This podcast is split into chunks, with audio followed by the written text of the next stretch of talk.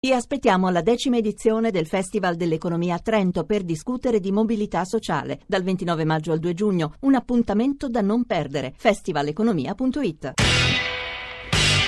Radio Anch'io, l'attualità in diretta con gli ascoltatori.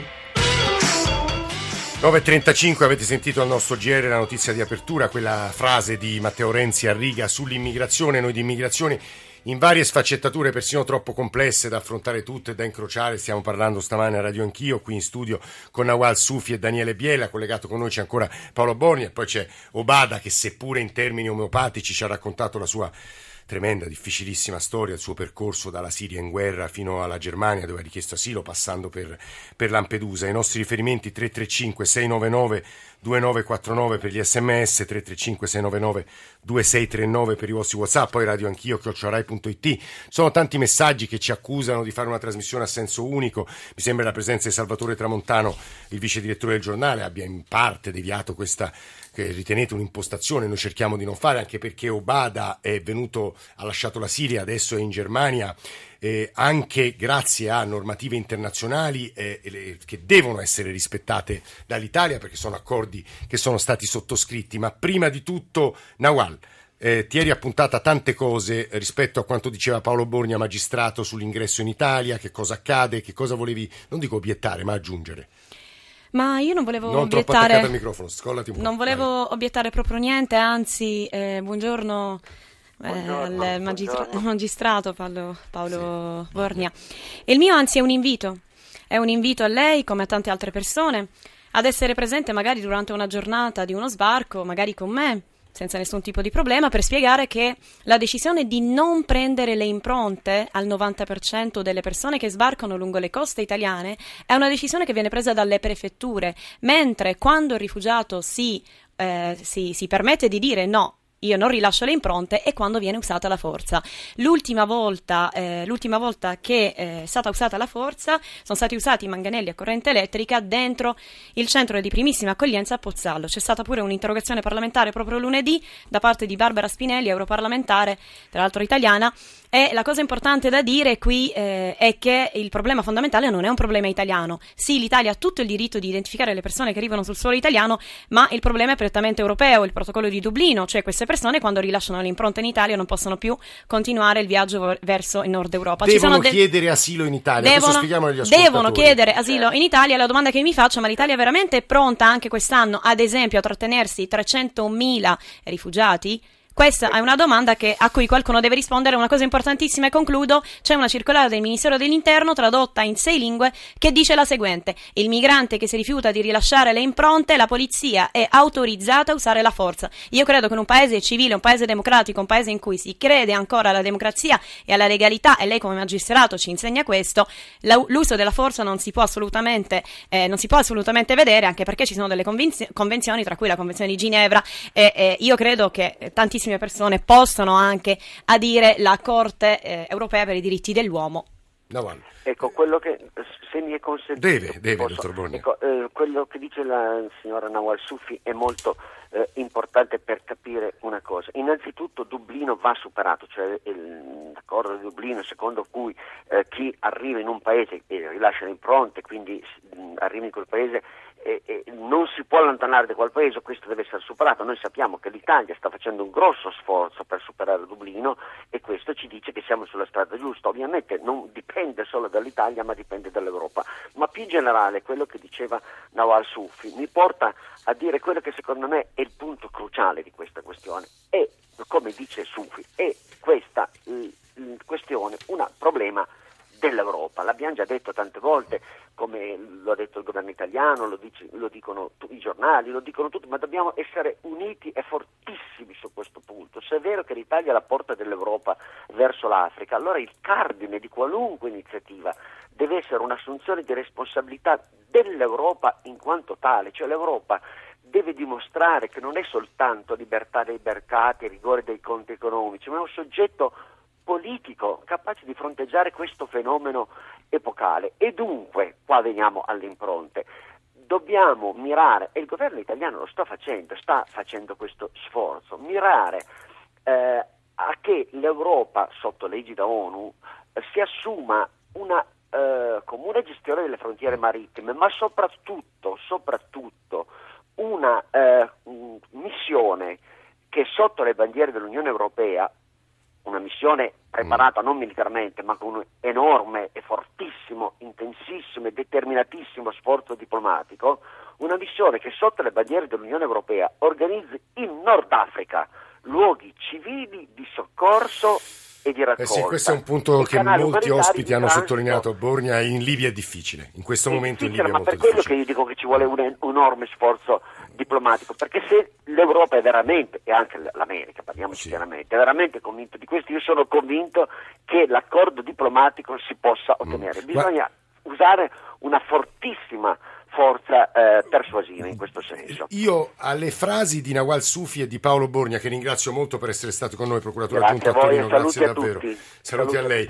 Eh, volevo rivolgere una domanda a Daniele Biella e che eh, anticipa il tema importantissimo delle quote, perché se voi leggete il Corriere della Sera stamattina scoprite che sulle quote alle quali abbiamo dedicato una trasmissione la settimana scorsa e ci stanno dissidi forti in seno all'Europa sulla distribuzione dei rifugiati, eh, chiedo a Daniele Biella, ed è una questione secondo me decisiva, e leggiamo stamane che saranno 40.000 i rifugiati che verranno distribuiti sul territorio. Verrà deciso mercoledì eh, prossimo sul territorio europeo.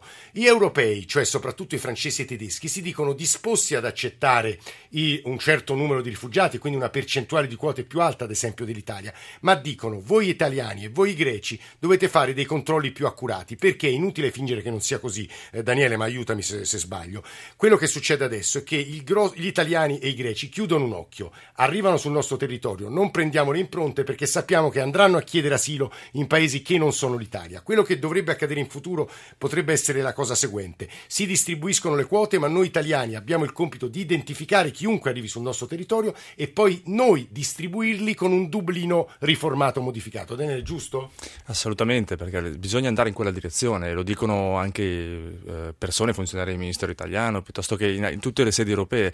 Il discorso è, nel superare Dublino è proprio questo il punto. Se si fanno accordi fra Stati europei in questo senso di aumento delle quote, di ripartizione, l'ottica deve essere comune. Per esempio, se vengono prese le impronte, come, come dovrebbe essere, appunto, hanno detto anche prima Borgna, altre persone, eh, devono poi essere, deve essere istituito un, una sorta di commissione eh, europea in cui la persona poi, eh, sulla base delle indicazioni della persona, ma sulla base naturalmente delle leggi in vigore internazionali, deve poi eh, essere messo in grado di andare nel paese in, di riferimento, quindi a seconda anche delle quote. Quindi eh, è proprio un, un discorso legale, però fondamentale è questo, la legalità, il rispetto del diritto internazionale, nel rispetto di tutti. Infatti tutte le considerazioni che stiamo facendo, sia nel positivo sia nel negativo, eh, che ci portano spesso a, a contrastare le, le idee, un, dovrebbero andare in un'unica direzione che è quella di trovare una soluzione eh, importante che, che coinvolga l'Europa, quindi come enti, ma anche come Stati, verso proprio una legalità diffusa e totale per contrastare tutte le forme di illegalità. Adesso una domanda ci vogliamo porre: che cosa può fare l'Occidente e che cosa possono fare i musulmani? Nawal, tu sei musulmana? Sì, sì, sì. Perché l'incontro di popoli che si realizza con le migrazioni non sia uno scontro, cosa che si percepisce anche leggendo alcuni, alcuni messaggi, insomma, c'è uno sfondo, diciamo così, che porterebbe alla preoccupazione su questo punto. Alessandro Forlani ne ha parlato con Davide Tacchini, che è un arabista che insegna a Milano alla Cattolica, e ha curato un libro che si chiama L'America che ho visto, che è il diario di un viaggio in America di Said Qutb, che è stato uno dei leader dei fratelli musulmani egiziani, è stato giustiziato da Nasser nel 66 e le cui opere sono ancora molto diffuse nel mondo islamico e che è stato peraltro rinchiuso nella stessa prigione che ospita adesso l'ex presidente Morsi, che come sapete qualche giorno fa è stato condannato a morte. Radio Anch'io. Ovviamente lui da musulmano viene colpito dalla gestione della religione delle chiese americane, dice che il pastore è come il gestore di un negozio, la cosa più importante è portare gente in chiesa e non è importante con che mezzo. E poi la, il, il, il, cosiddetto primitivismo sessuale, non c'è alcuna elevazione morale, ma c'è solamente il darsi da fare il più possibile dai 14 anni in su. In termini appunto di influenza è forse ancora l'ideologo maggiormente seguito, la sua tesi finale è la distruzione totale dell'ordine costituito per instaurare lo Stato islamico come terza via al capitalismo e al socialismo, la terza via alla fine sarà il tempo dell'Islam. Stato islamico per noi significa ISIS, Sharia, quindi realtà e concetti assolutamente inaccettabili. Ricordiamo, è uscito un, credo fosse il 2008, una, un sondaggio molto ben organizzato da Gallup World Poll oltre 6 milioni di musulmani intervistati in tutto il mondo e poi oltre 6 milioni di americani inter- intervistati, chiedendo se avessero voluto che il Corano fosse alla base della Costituzione del loro paese. Eh, il 47% dei musulmani hanno risposto di sì, il 67% degli americani ha risposto che avrebbe voluto la Bibbia alla base della propria Costituzione. La democrazia non è un concetto globale.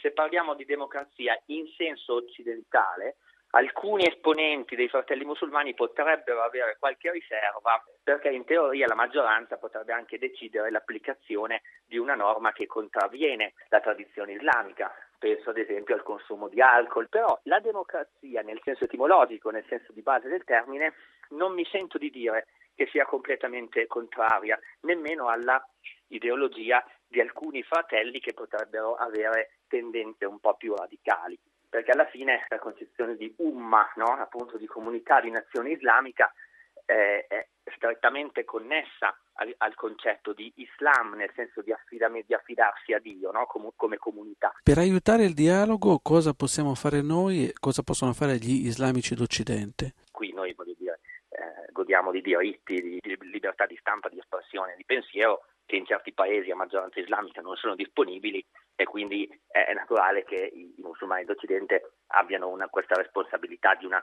riforma dell'Islam. Dire vietiamo le moschee eh, così non, non, diventeranno luoghi di formazione di terroristi, anche da un punto di vista esclusivamente securitario, è ottuso. Negli Stati Uniti è il posto penso più semplice nel mondo, il mondo non, non, islamico in cui sia possibile costruire una moschea. In Italia sono 1.500.000 musulmani, ci sono 5 moschee e poi la maggioranza delle conversioni di questi cosiddetti foreign fighters sono conversioni individuali fatte di notte in internet su strani siti e non in moschea.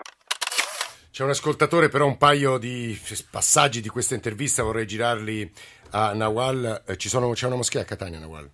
Sì, ci sono... Ufficiale? Sì, ufficiale. Quanti musulmani ci sono a Catania, che tu sappia? Uh, allora, noi abbiamo due, due, moschee proprio nel centro della città e poi ci sono due un po' più, più, piccole. La presenza di musulmani è abbastanza. Leggo un paio di messaggi molto aggressivi nei tuoi confronti, vergognosa, nei tuoi confronti, nei nostri anche. Vergognosa la puntata odierna di Radio Anch'io, a senso unico contro il governo siriano, che unico sta combattendo contro i tagliagole islamici addestrati e armati da Turchia, sauditi e americani. Che risponde a un messaggio del genere? Ma io eh, posso semplicemente rispondere che l'Islam, l'ebraismo e il, cattolic- il, il cristianesimo hanno avuto nel loro passato e adesso hanno avuto momenti di fonda- fondamentalismo e questo nessuno lo può negare se qualcuno di noi ha toccato il libro della storia. Vorrei anche ricordare che per, quando si parla di terrorismo bisogna parlare di terrorista senza legarlo ad un credo, anche perché proprio durante gli attacchi eh, di Parigi una delle prime persone che fu uccisa da un terrorista fu un musulmano, quindi il terrorista era quello che ha sparato, il musulmano era quello che è stato ucciso ed era una persona che difendeva il diritto eh, ad esprimere eh, il, la propria, eh, esprimere un parere, quello che vogliamo, la, la libertà, di espressione, di espressione sì. e quant'altro. No, guarda, fai, fai, parlare Piero da Modena, anzi, sono, scusami se ti ho tolto la parola. Piero, buongiorno, benvenuto.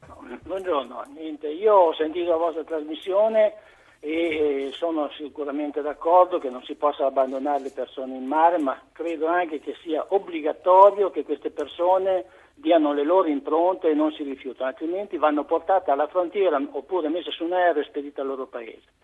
Seconda cosa, che io non sono contrario a ciò che fa Renzi, anzi mi piace molto, ma questa qua di andare a tirare su un barcone e spendere 700 milioni di euro e poi non avere i soldi per dare eh, le pensioni, credo che sia veramente una cosa stramparata e non, non tollerabile.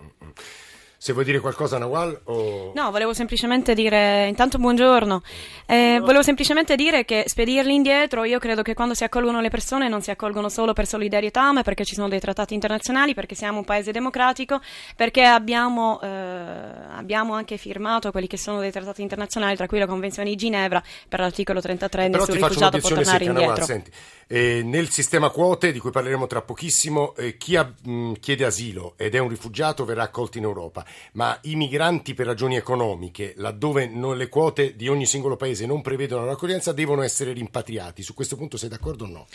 Io sono la prima persona a dire che l'Europa è diventata impermeabile e per me anche i migranti economici Quindi devono non avere... ci dovrebbero essere confini. Non ci dovrebbero essere cioè, confini. chiunque potrebbe entrare. Anche perché la storia si ripete e un domani potrebbero essere gli europei ad tu arrivare la in pensi Africa. nella stessa maniera? Vai il microfono. Detto in due secondi è molto complicato, bisogna proprio mediare sempre tra le leggi e la situazione di ogni singolo paese. Una domanda secca a Nawal Sufi che rubo a 5-6 sms di ascoltatori che dicono ma allora visto che parli tanto di solidarietà eh, perché i paesi arabi più ricchi o le petromonarchie non accolgono gli immigrati? Nawal. I primi criminali in materia di immigrazione sono proprio i leader arabi, sono proprio i governi arabi. Eh, posso fare un esempio piccolissimo proprio dei rifugiati eh, palestinesi, cioè delle persone che non solo sono scappate dalla Palestina, ma sono arrivate ad esempio in Siria. Durante proprio la rivoluzione siriana, i palestinesi che sono usciti dalla Siria nessuno li ha accettati. L'unica, eh, l'unica soluzione per loro era morire in mare. Tant'è che un'imbarcazione con circa 500 persone scappate, per la maggior parte erano, erano palestinesi, sono morti in mare. Ecco. Ho una domanda per Gabriele Del Grande e una domanda per Eric Josef. Gabriele Del Grande, buongiorno, benvenuto. Buongiorno. Fondatore di Fortress Europe, che è un osservatorio sulle vittime, su coloro che perdono la vita proprio per cercare di arrivare in quella che viene definita la fortezza Europa, tra l'altro coautore di un film, di un documentario molto bello che si chiama Io sto con la sposa. Gabriele Del Grande, potrebbe cambiare qualcosa col sistema quote in discussione, tra l'altro molto controversa e combattuta in Europa, Del Grande?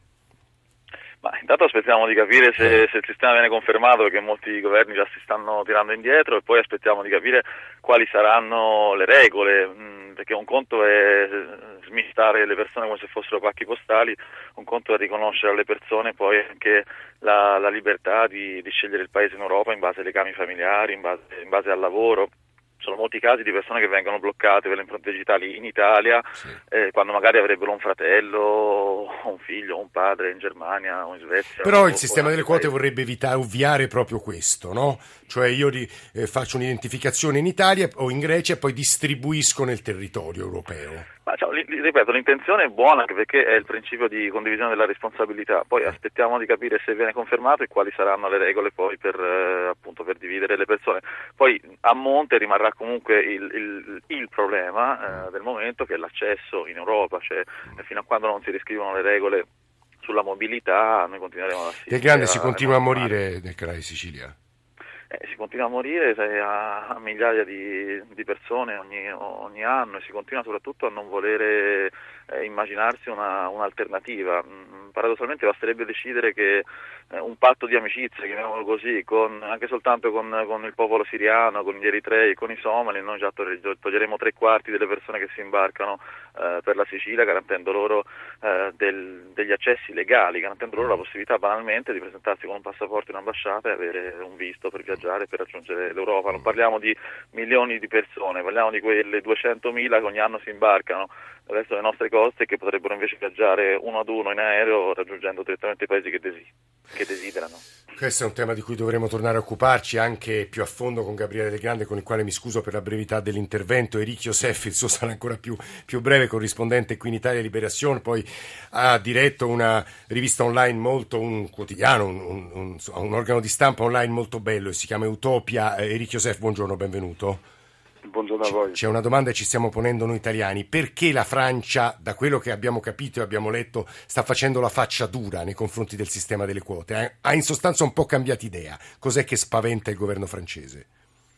No, la, la Francia, cioè, mh, tramite la voce del, del presidente del governo Valls, del presidente Hollande, dice che sono favorevoli a una ripartizione più equa, però hanno, hanno paura della parola quote e che cosa significherebbe? Si riferisce ovviamente un, aumento del- dei profughi in Francia, si considera che già ci sono eh, più di 60.000 all'anno e, e- e da tanto tempo che richiedono, ma sopra- soprattutto il problema è di due nature. Il problema che il governo di, di, di Valls e il presidente Hollande sono sotto la pressione del, del partito di estrema destra di Marine Le Pen, che oggi nei sondaggi è dato come il primo partito e dunque all'avvicinarsi dell'elezione presidenziale fra due anni eh, c'è, c'è la preoccupazione di, di dare l'idea che si, si cede sul terreno appunto della, del, del controllo dell'immigrazione. E l'altro elemento, penso che è stato sottolineato, è che la Francia in qualche maniera eh, rifiuta di farsi dettare la linea dal, Eh, dall'Europa, eh, perché eh. questa iniziativa è stata presa dalla Commissione, io personalmente penso che sia una- un- un- un- un'iniziativa più che, più che lo- lodevole che dimostra che, tut- che- che finalmente l'Europa batte un colpo, non abbastanza, però finalmente le istituzioni europee si occupano della, della questione migratoria e in effetti parlare di quote, anche se la parola non è nei documenti del- de- della Commissione, eh, potrebbe lasciare intendere che in qualche maniera è, la- è l'Europa che decide Esatto. la politica migratoria del- della, della Francia e degli altri Eh. paesi e questo da questo punto di vista di politica interna È il inaccettabile. governo non vuole assolutamente E sentire questo è un punto di grande interesse, vedremo poi come evolve la cosa. Già mercoledì c'è una riunione importante, manca un minuto. Parole conclusive, Daniele Biella. Quello che vuoi, di- giornalista di vita, autore insieme a Nawal dell'Angelo dei Profughi. 30 secondi. Quello che accennavo prima, il discorso è complesso, ma eh, bisogna trovare un'unità di intenti tra chi la pensa diversamente ed effettivamente è giusto pensarla diversamente, cioè ci sono problemi a ogni livello, quindi unirsi, eh, discutere con, con toni giusti per, un- per una soluzione che riguardi tutti è importantissimo e fondamentale. Ringrazio tanto Bada, eh, giovane siriano che è qui accanto a me in studio e lascio l'ultima parola a Nawal Sufi. Nawal. Vorrei concludere come concludo eh, dentro la stazione di Catania quando quando i migranti partono verso il nord Europa. È una canzone, una canzone fatta da un, da un cantante siriano e proprio che conclude il libro Nawal, l'angelo dei profughi, scritto da Daniele Biella. Fammi partire verso qualsiasi terra, lasciami andare e dimenticati di me. Gettami nel mare e non chiedere nulla, non ho altra strada. Leggo solamente la prima parte perché non ho altra strada è il fulcro di tutto questo. Quindi vado da uno scafista perché non posso arrivare in Europa per vie legali. Nawal Sufi, grazie, grazie a te, grazie a Daniele Biella, grazie a Obada per essere venuti negli studi di Radio Anch'io a diciamo, intercettare alcuni dei temi giganteschi che ci hanno accompagnato stamane, che accompagnano l'attualità italiana, europea, io direi globale e che torneranno a Radio Anch'io in questa settimana. Adesso il giornale radio, poi la radio ne parla con Ilaria Sotis, è finita la nostra settimana, stamane in console c'erano Antonello Piergentili, Nicola Pambuffetti e Alessandro Pazienza, la squadra di Radio Anch'io, Alessandro Forlani, Nicola Amadori, Valeria Volatile, Alberto Agnello, Alessandro Bonicatti, Camilla D'Angeli, Valentina Galli e in regia Cristian Manfredi, se volete riascoltare le nostre voci che tanto hanno fatto arrabbiare alcuni ascoltatori, ma insomma il dibattito, il conflitto è anche molto sano, andate sul nostro sito, andate sul nostro profilo e scaricate, riascoltate in streaming o col podcast tutti i pezzi che volete. Passiate un buon fine settimana a tutti, noi ci risentiamo lunedì mattina con Radio Anch'io Sport, martedì mattina con noi. Buona giornata a tutti, grazie ancora per l'ascolto.